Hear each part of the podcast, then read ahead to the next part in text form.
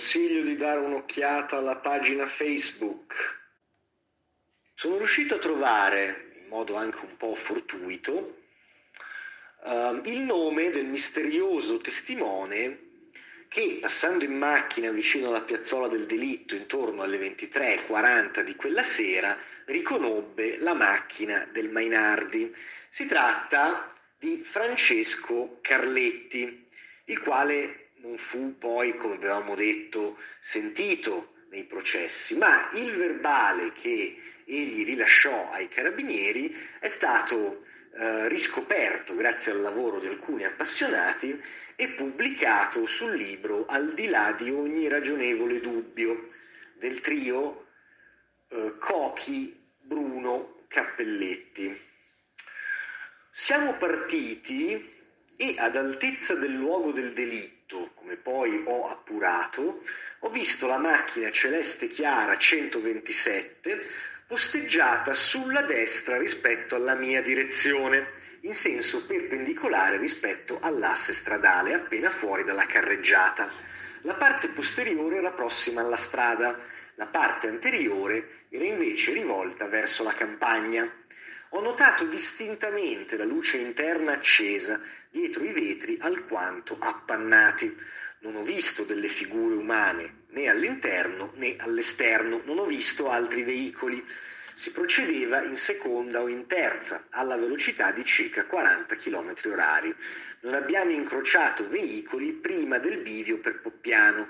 Difatti, poco dopo tale bivio, circa un centinaio di metri se ben ricordo, abbiamo incrociato una vettura che tutti abbiamo riconosciuto per quella dello Stefano Calamandrei, una vettura Fiat 128 di colore rosso bordeaux.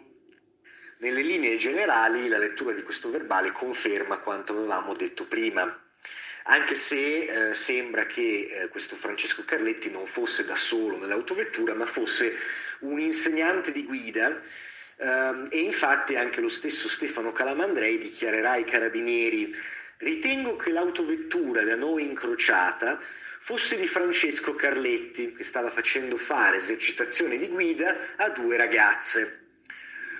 Um, anche il test Adriano Poggiarelli aveva riferito, se vi ricordate, di una macchina eh, che aveva i fari alti incrociata da loro poco prima di arrivare eh, al luogo dove si trovava la macchina, questa volta con le ruote nel fossato. Um, oltretutto, sempre su YouTube c'è anche l'interrogatorio sia al processo Pacciani, in questo caso, che al processo Compagni di Merende, ovviamente quello al processo Pacciani è meglio perché è di qualche anno, il tutto è di qualche anno più recente, a un tale Silvio Ghiselli, che era uno di quelli che fecero um, i sopralluoghi, un carabiniere. Abbiamo poi Sergio Spinelli della Polizia Scientifica, hm? anche in questo caso vedremo che stranamente parte dell'indagine viene seguita anche a distanza dalla polizia, quindi c'è una specie di distribuzione delle, dei, delle responsabilità o addirittura una specie di malfidenza reciproca della polizia e dei carabinieri per cui si fanno le indagini fondamentalmente uno sopra l'altro. Per esempio ci sono due verbali mh, mm, che poi leggeremo, uno fatto dai carabinieri e l'altro fatto dalla polizia scientifica. E poi abbiamo i medici legali, un tale Cagliesi Cingolani, che viene sentito al processo Pacciani, assieme a una sua assistente, una donna, mi sembra che fosse Perrini il cognome, e poi al processo compagni di merende sentono anche il loro, diciamo, lume tutelare, il solito Mauro Maurri. E questa è la posizione più o meno, secondo me, no? a scanso di tutte le polemiche, eccetera, in cui vengono ritrovati loro dentro la macchina poi dopo, ok, dai eh, soccorritori. Quindi eh, tutte queste testimonianze appunto sono lì, ragazzi, e mh, mm, secondo me alla fine mh, viene fuori mh, che c'era sicuramente sangue sul sedile anteriore sinistro, un, un casino, e quindi ehm, diciamo, questo avvalorerebbe il fatto che lui fosse stato ferito o comunque fosse durante questa sparatoria sul sedile anteriore sinistro, ma no, ci sono degli elementi anche obiettivi, e li vedremo dopo, che ci fanno pensare che invece la, la, la, posizione finale di lui quando aprono la macchina fosse più accostata rispetto a quella della ragazza, cioè sul sedile posteriore, mm, in posizione un po' obliqua. Mm. Vedremo che alla fine più o meno questo è quello che emerge dall'insieme di tutte le testimonianze, no? anche se alcuni poi eh, dicono o, o vengono portati a dire o gli sembra di ricordare che il ragazzo fosse seduto al posto di guida. Mm. In realtà c'è un motivo molto più semplice per cui ehm, secondo me il ragazzo non avrebbe potuto, dopo i primi colpi, fare i 10 metri in retromarcia con la macchina eh, prima di essere ucciso. Ed è, come vedete scritto in alto a sinistra, che il freno a mano era tirato. Eh.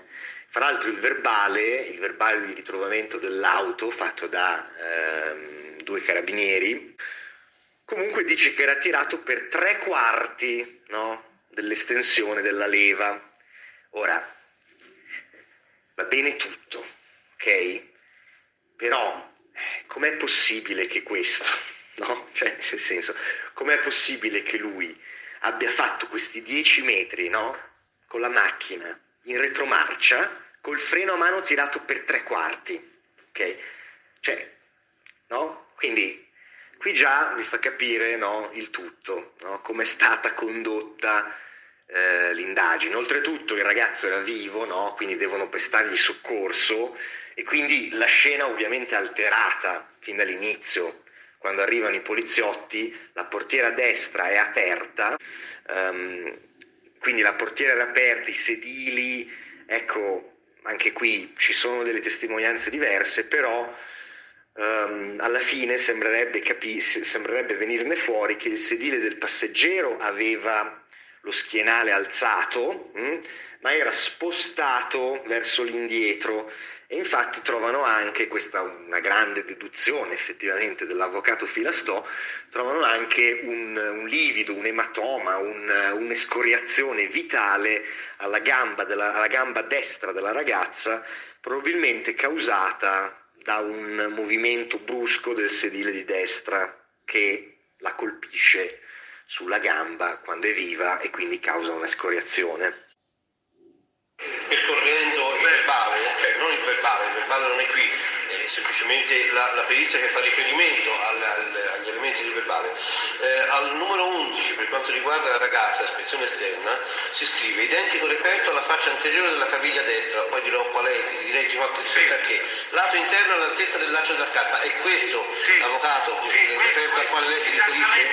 Ecco, identico reperto è riferito alla, alla, al numero precedente, al numero 10, quando si diceva faccia esterna, ginocchio sinistro, area di superficiale disepitelizzazione vitale poligonale. Quindi, vale dire, eh, non è un'echimosi, è una um, escoriazione superficialissima. Una escoriazione superficiale? Sì. Determinata secondo voi da che cosa? Avvocato, può darsi la ragazza quando è stata colpita o forse nei tentativi istintivi di evitare il colpo abbia fatto dei movimenti con le gambe, abbia urtato contro qualcosa, lo sportello, qualcosa del genere. La, mano. la domanda è questa, potrebbe aver urtato contro il sedile che gli stava di fronte? Direi di sì, anche se non è un problema medico, direi di sì. Mentre il sedile di sinistra, cioè quello della guida, era basculato